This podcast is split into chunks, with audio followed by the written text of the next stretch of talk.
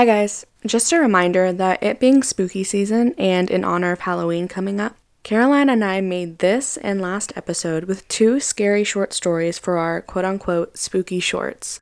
This is debuting before our much anticipated Halloween episode. Whether it be wicked, weird, or grim, the spooky shorts will center around what we love best stories that give us goosebumps and leave us wondering. Carolina and I both chose to read short stories from books today, and you'll see why. These are some really haunting tales. So, with that, sit back, relax, and get a little bit wicked, weird, and grim. Hi, guys. Before I get started on these two spooky ghost stories that I'm going to share with you guys, I wanted to add kind of a disclaimer. I'm reading both of these stories straight from a compilation book called Ghost of the Carolina Coasts. It's by someone called Terrance Zepke.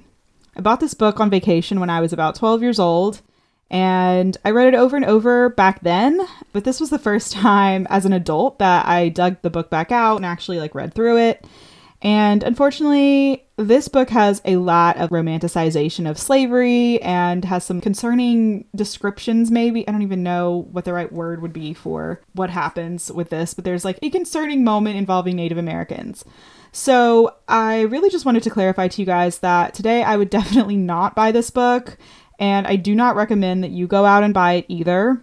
Please do not spend your money on this. There are so many things that you could spend your money on that are not harmful. This is not something I would buy today if I came across it. I would definitely put it back down like it burned me. So, just a reminder to like choose carefully what things you spend your money on, you know, what books you buy, what authors you choose to support, that kind of thing because you know, your money does a lot to give them a platform in order to use problematic language or harmful stereotypes or, you know, whatever other harmful thing that they may be doing. So, yeah, without further ado, I'm going to get started reading. I've chosen very carefully which stories out of this book that I read to make sure that none of them have romanticization of slavery or anything like that in it, because I definitely don't want to contribute to that since it is such a problem in our world. So, without further ado, here are these two ghost stories. This one is called The Mysterious Light at Maco Station. It's one of the most intriguing, and gruesome stories you'll ever hear. It took place in 1868 at Maco Station, formerly called Farmers Turnout, a stop along the Atlantic Coast Line Railroad. The station was located at Brunswick County's town of Maco, about 19 miles west of Wilmington, North Carolina. The tiny town's train station was just another stop until one incredible night. Joe Baldwin was a train conductor on the route that ran back and forth between the coast and nearby inland towns. As his train was pulling into the station that night, Conductor Joe made a devastating realization. The last car had come unhooked and was blocking the tracks where another train was soon to arrive. In those days, the cars of the wood burning trains were linked together with couplers and pins. Some of the pins had worked their way loose and fallen off, leaving a solitary car stranded. Baldwin began to panic, knowing the imminent danger, and he did the only thing he could with such limited time. He seized a lantern and ran to the car platform, where he tried to signal the other train. The brave old conductor heard the engine and knew it was bearing down fast. He leaned over the rail and continued holding the lantern high, moving it up and down and around as much as he dared in a frenzied effort to warn the conductor. It is unclear whether the other conductor just didn't see Joe or whether he simply did not realize the meaning of the light. Whatever the case, the single car and train collided with fatal results. Bits of steel were strewn up to a mile away. When rescuers dug through the wreckage, they found poor Joe Baldwin's mangled body, but not his head. And although the search was long and exhaustive, the missing head was never recovered. Soon after that tragic night, Locals claimed they saw an inexplicable light coming from the swamp around Maco Station. Those who saw it reported the white light was about 20 feet above the ground and moved in the same fashion as Joe had frantically swung his signal light. The consensus was the light was Joe Baldwin's spirit, roaming the tracks and swampy area hunting for his head. The hundreds who have claimed to see the bobbing, eerie light say it is almost impossible to describe. The faint illumination in the distance gets brighter and faster, and then zooms by the witnesses and disappears, leaving them wondering what they saw. Headless Joe Baldwin and the strange illumination became known nationally in 1889 when President Cleveland himself saw the light. The train carrying our nation's leader had to refuel at Maco Station, so the president got off and walked along the tracks. During his walk, he saw two lights and questioned a nearby railroad employee as to why there were two when typically only one signal light is used. The young man answered, But, sir, there is only one light. When President Cleveland persisted he had briefly seen another illumination and pointed in the direction from which it had come, the man slowly nodded, knowingly, and then told the president the story of one unforgettable night at Maco Station and the resulting mysterious light. After this, many came to try to explain the vanishing light. They came from across the state and the country, including an investigator from Washington, D.C., a Smithsonian Institute research team, a Corps of Engineers, and even a professor at Duke University. The explanations did not satisfy those who had seen the light. Some of the men said it could be automobile headlight reflections, and the others claimed it was a haze that sometimes forms off of a swamp. Numerous sightings of the light, however, predate the invention of the car, and the ominous glow didn't really resemble swamp haze anyway, or phosphorus gas as it is scientifically called. Many newspapers and magazines, such as Life, were intrigued and pursued the ghostly occurrence, but to no avail. Drastic measures were finally taken in April of 1964. A German man by the name of Hans Holzer was called. Known as a professional ghost hunter and the world's leading authority on ghosts, he was hired to solve the mystery and to bring closure to the Joe Baldwin saga. Author of the book Ghost Hunter, Holzer was brought in by the Southeastern North Carolina Beach Association. He was accompanied by his 25 year old Austrian born wife, Catherine Holzer. Intrigued by the supernatural, she usually traveled with her husband and helped in his research. She certainly attracted farther media attention since she was repeatedly the great great great granddaughter of Catherine the Great and had won an award in New York the previous year for her impressive paintings of ghosts and haunted houses. They landed at New Hanover County Airport and received a tremendous welcome. The mayor, a band, many citizens of the area, and a thousand New Hanover high school students carrying lighted lanterns were on hand to hail the arrival of Hans Holzer and his wife. Despite the big production made by the arrival, Hans Holzer came no closer than anyone else did. A reporter with the Wilmington Star News, Charles Joyner, accompanied by a friend and both of their wives, claimed that they all saw the light one night. Mr. Joyner even wrote about it, saying the glow spread about 300 yards and was a few minutes in duration. It reappeared 40 minutes later, again lasting only a few minutes before disappearing for the rest of the night. According to reports gathered by the many witnesses, there didn't appear to be any reason for the light. It was seen at different times of the year as well as at different times of night. Some soldiers from Fort Bragg claimed they shot bullets at the light but found no answers. People continued seeing the strange light but gave up trying to figure it out. When the station was closed and the tracks were taken up in 1977, the light disappeared. It has never been seen again.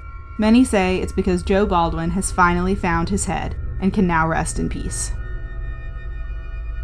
Buried alive. It was a cruel turn of events. The boy had been out horseback riding, jumping, falling logs, and tree branches. What an excellent rider he was! What a wonderful way to pass an afternoon, he thought. Overly cocky, Sam tried to cross a wide hurdle. The horse stumbled and threw him, and he hit his head on a large stone and lost consciousness. When he was found, his parents rushed the young man to the doctor, but it was too late. The physician pronounced him dead. The young man, barely 18 years of age when the terrible accident occurred, was buried in Wilmington's St. James Cemetery. His tombstone reads Samuel R. Jocelyn, 1792 to 1810. His best friend since childhood, Alexander Hostler, was overtaken by grief and guilt. If only he had gone riding with him, maybe he could have done something.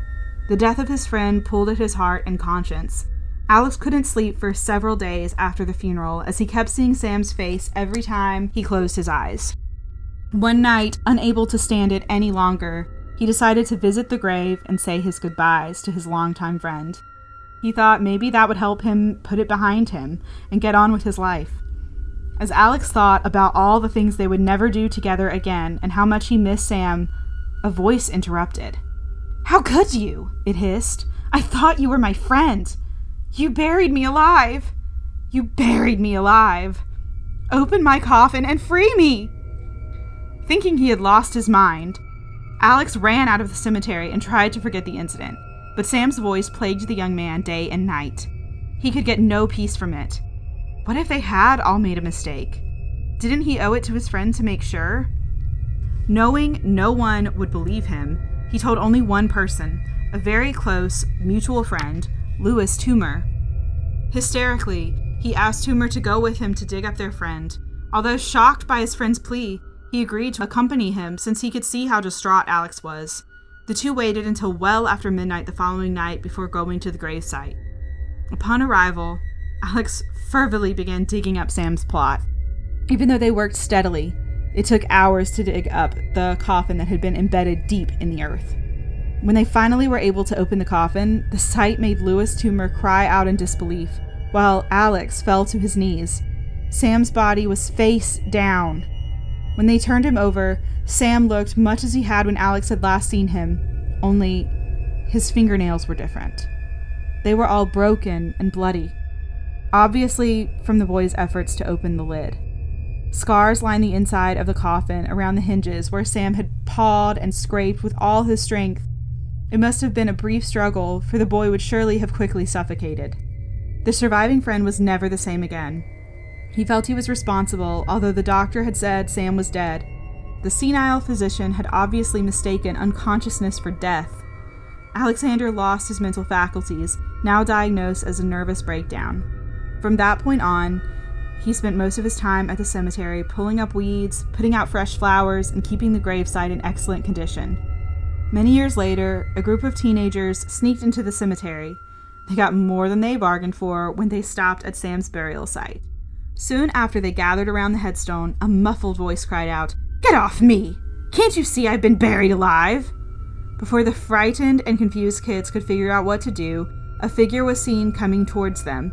As they scattered among the graves and headed for the gate, they heard the staggering figure exclaim, I didn't know! I didn't mean to. Please forgive me, Sam, and leave me in peace.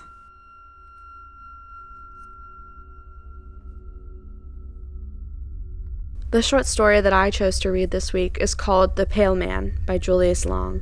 It was published in 1934 in a collection of short Halloween stories. I hope you enjoy. I have not yet met the man in number 212. I do not even know his name. He never patronizes the hotel restaurant, and he doesn't use the lobby. On the three occasions when we passed each other by, we did not speak, although we nodded in a semi cordial, non committal way. I should like very much to make his acquaintance. It is lonesome in this dreary place, with the exception of the aged lady down the corridor, the only permanent guests are the man in number 212 and myself. However, I should not complain, for this utter quiet is precisely what the doctor prescribed. I wonder if the man in number 212, too, has come here for a rest. He is so very pale. Yet I cannot believe that he is ill, for his paleness is not of a sickly cast, but rather wholesome in its ivory clarity. His carriage is that of a man enjoying the best of health. He is tall and straight. He walks erectly and with a brisk, athletic stride. His pallor is no doubt congenital, else he would quickly tan under this burning summer sun. He must have traveled here by auto, for he certainly was not a passenger on the train that brought me, and he checked in only a short time after my arrival. I had briefly rested in my room and was walking down the stairs when I encountered him ascending with his bag. It is odd that our venerable bellboy did not show him to his room. It is odd, too, that with so many vacant rooms in the hotel, he should have chosen number 212 at the extreme rear. The building is a long, narrow affair, three stories high. The rooms are on the east side, as the west wall is flush with a decrepit business building. The corridor is long and drab, and its stiff, bloated paper exudes a musty, unpleasant odor. The feeble electric bulbs that light it shine dimly as from a tomb. Revolted by this corridor, I insisted vigorously upon being given number 201, which is at the front and blessed with southern exposure. The room clerk, a disagreeable fellow with a Hitler mustache, was very reluctant to let me have it, as it is ordinarily reserved for his more profitable transient trade.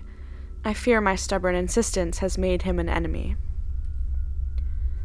If only I had been as self assertive 30 years ago, I should now be a full fledged professor instead of a broken down assistant.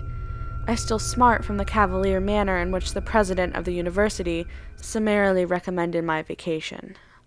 No doubt he acted for my best interests. The people who have dominated my poor life invariably have. Oh, well, the summer's rest will probably do me considerable good. It is pleasant to be away from the university.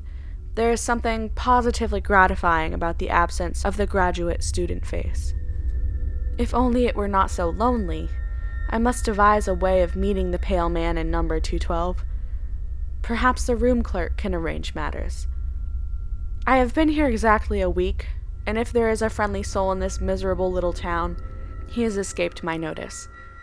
Although the tradespeople accept my money with flattering eagerness, they studiously avoid even the most casual conversation.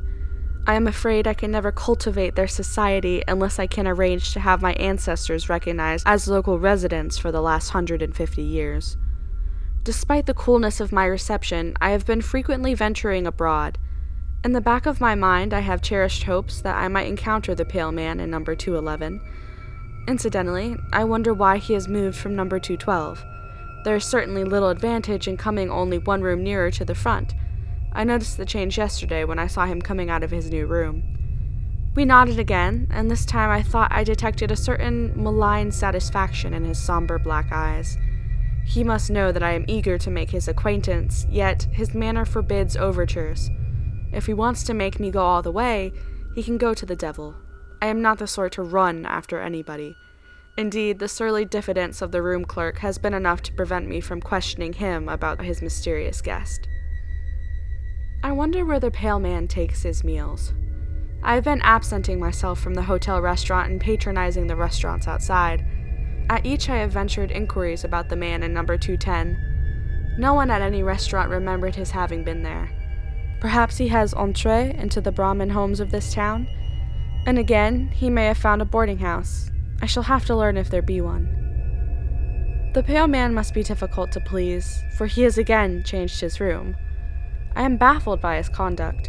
If he is so desirous of locating himself more conveniently in the hotel, why does he not move to number 202, which is the nearest available room to the front?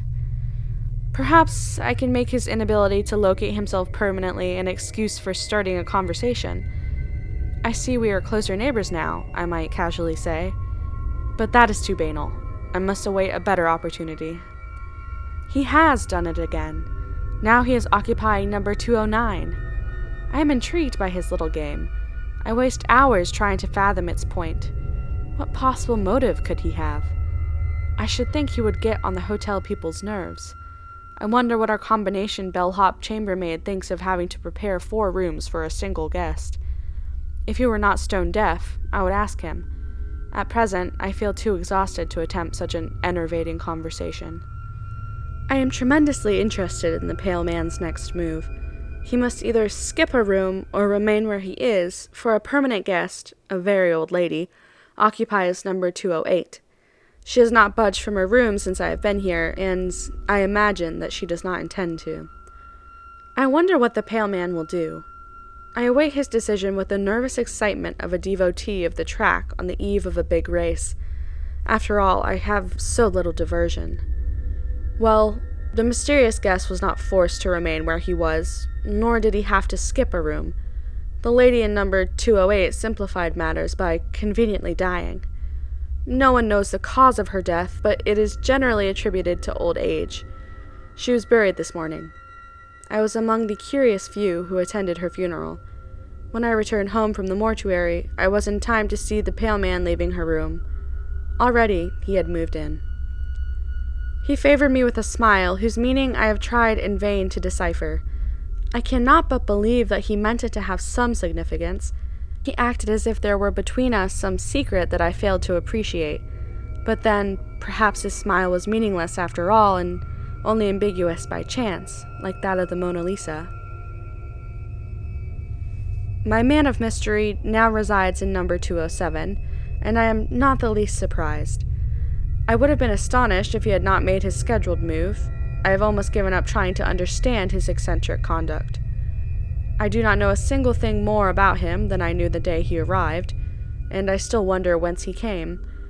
There's something indefinably foreign about his manner. I am curious to hear his voice.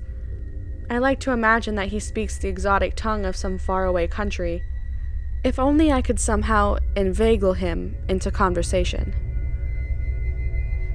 I wish that I were possessed of that glib assurance of a college boy who can address himself to the most distinguished celebrity without batting an eye. It is no wonder that I am only an assistant professor. I am worried. This morning, I awoke to find myself lying prone upon the floor. I was fully clothed. I must have fallen exhausted there after I returned to my room last night. I wonder if my condition is more serious than I had suspected.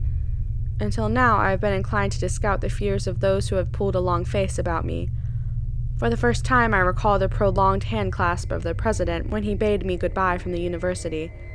Obviously, he never expected to see me alive again. Of course, I am not that unwell. Nevertheless, I must be more careful. Thank heaven I have no dependents to worry about. I have not even a wife, for I was never willing to exchange the loneliness of a bachelor for the loneliness of a husband. I can say in all sincerity that the prospect of death does not frighten me. Speculation about life beyond the grave has always bored me.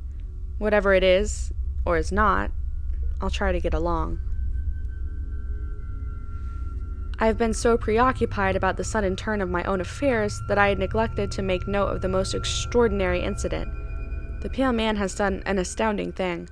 He has skipped three rooms and moved all the way to number 203. We are now very close neighbors. We shall meet oftener, and my chances for making his acquaintance are now greater. I have confined myself to my bed during the last few days, and have had my food brought to me. I even called a local doctor, whom I suspect to be a quack.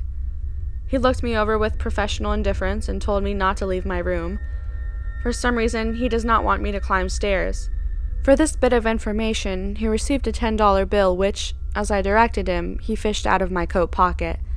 A pickpocket could not have done it better.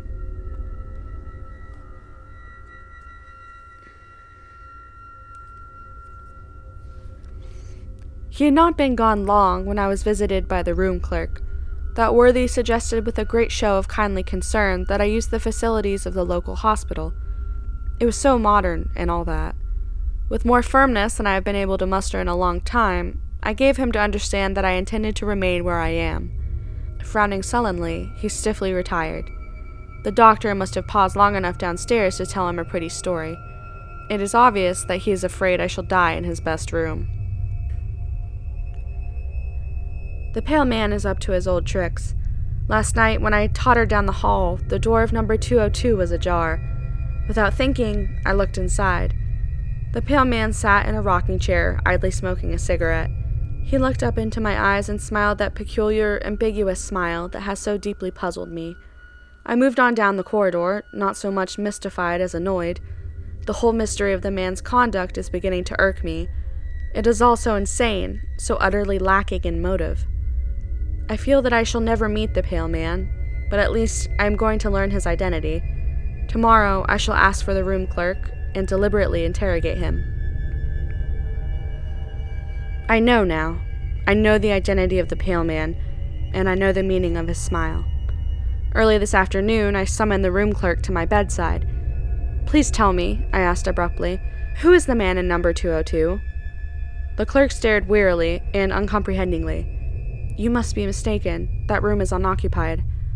Oh, but it is, I snapped in irritation. I myself saw the man there only two nights ago. He is a tall, handsome fellow with dark eyes and hair. He is unusually pale. He checked in the day that I arrived. The hotel man regarded me dubiously, as if I were trying to impose upon him. But I assure you, there is no such person in the house. As for his checking in when you did, you were the only guest we registered that day. What? Why, I've seen him 20 times. First, he had number 212 at the end of the corridor, then he kept moving towards the front. Now he's next door in number 202. The room clerk threw up his hands. You're crazy, he exclaimed, and I saw that he meant what he said. I shut up at once and dismissed him. After he had gone, I heard him rattling the knob of the pale man's door. There is no doubt that he believes the room to be empty. Thus, it is that I can now understand the events of the past few weeks. I can now comprehend the significance of the death in number 207. I even feel partly responsible for the old lady's passing. After all, I brought the pale man with me. But it was not I who fixed his path. Why he chose to approach me room after room through the length of this dreary hotel, why his path crossed the threshold of the woman in number 207, those mysteries I cannot explain. I suppose I should have guessed his identity when he skipped the three rooms the night I fell unconscious upon the floor. In a single night of triumph, he advanced until he was almost to my door. He will be coming by and by to inhabit this room, his ultimate goal.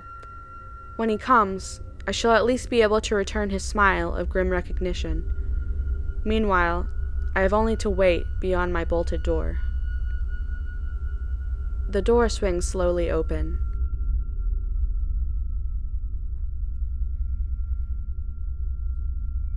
Thanks for listening to this episode of our Spooky Shorts. We had a really fun time recording these deliciously scary stories for you, and we hope that you enjoyed them too. If you want to follow us, you can find us on pretty much any social media. On Facebook, Instagram, and TikTok, we're at Wicked, Weird, and Grim. And on Twitter, we're just at Wicked, Weird, Grim. You can also find us wherever you listen to podcasts. Feel free to leave us a voice message on Anchor. We're always excited to hear from you guys. And consider joining our Patreon army, which has a lot of great goodies, especially coming closer to Halloween. You won't regret it. As always, thanks for listening. You'll hear us again this coming Friday for our extra special Halloween episode. We're really excited and we really hope that you come out to join us on this really special edition of Wicked, Weird, and Grim. Until then, stay spooky. Bye.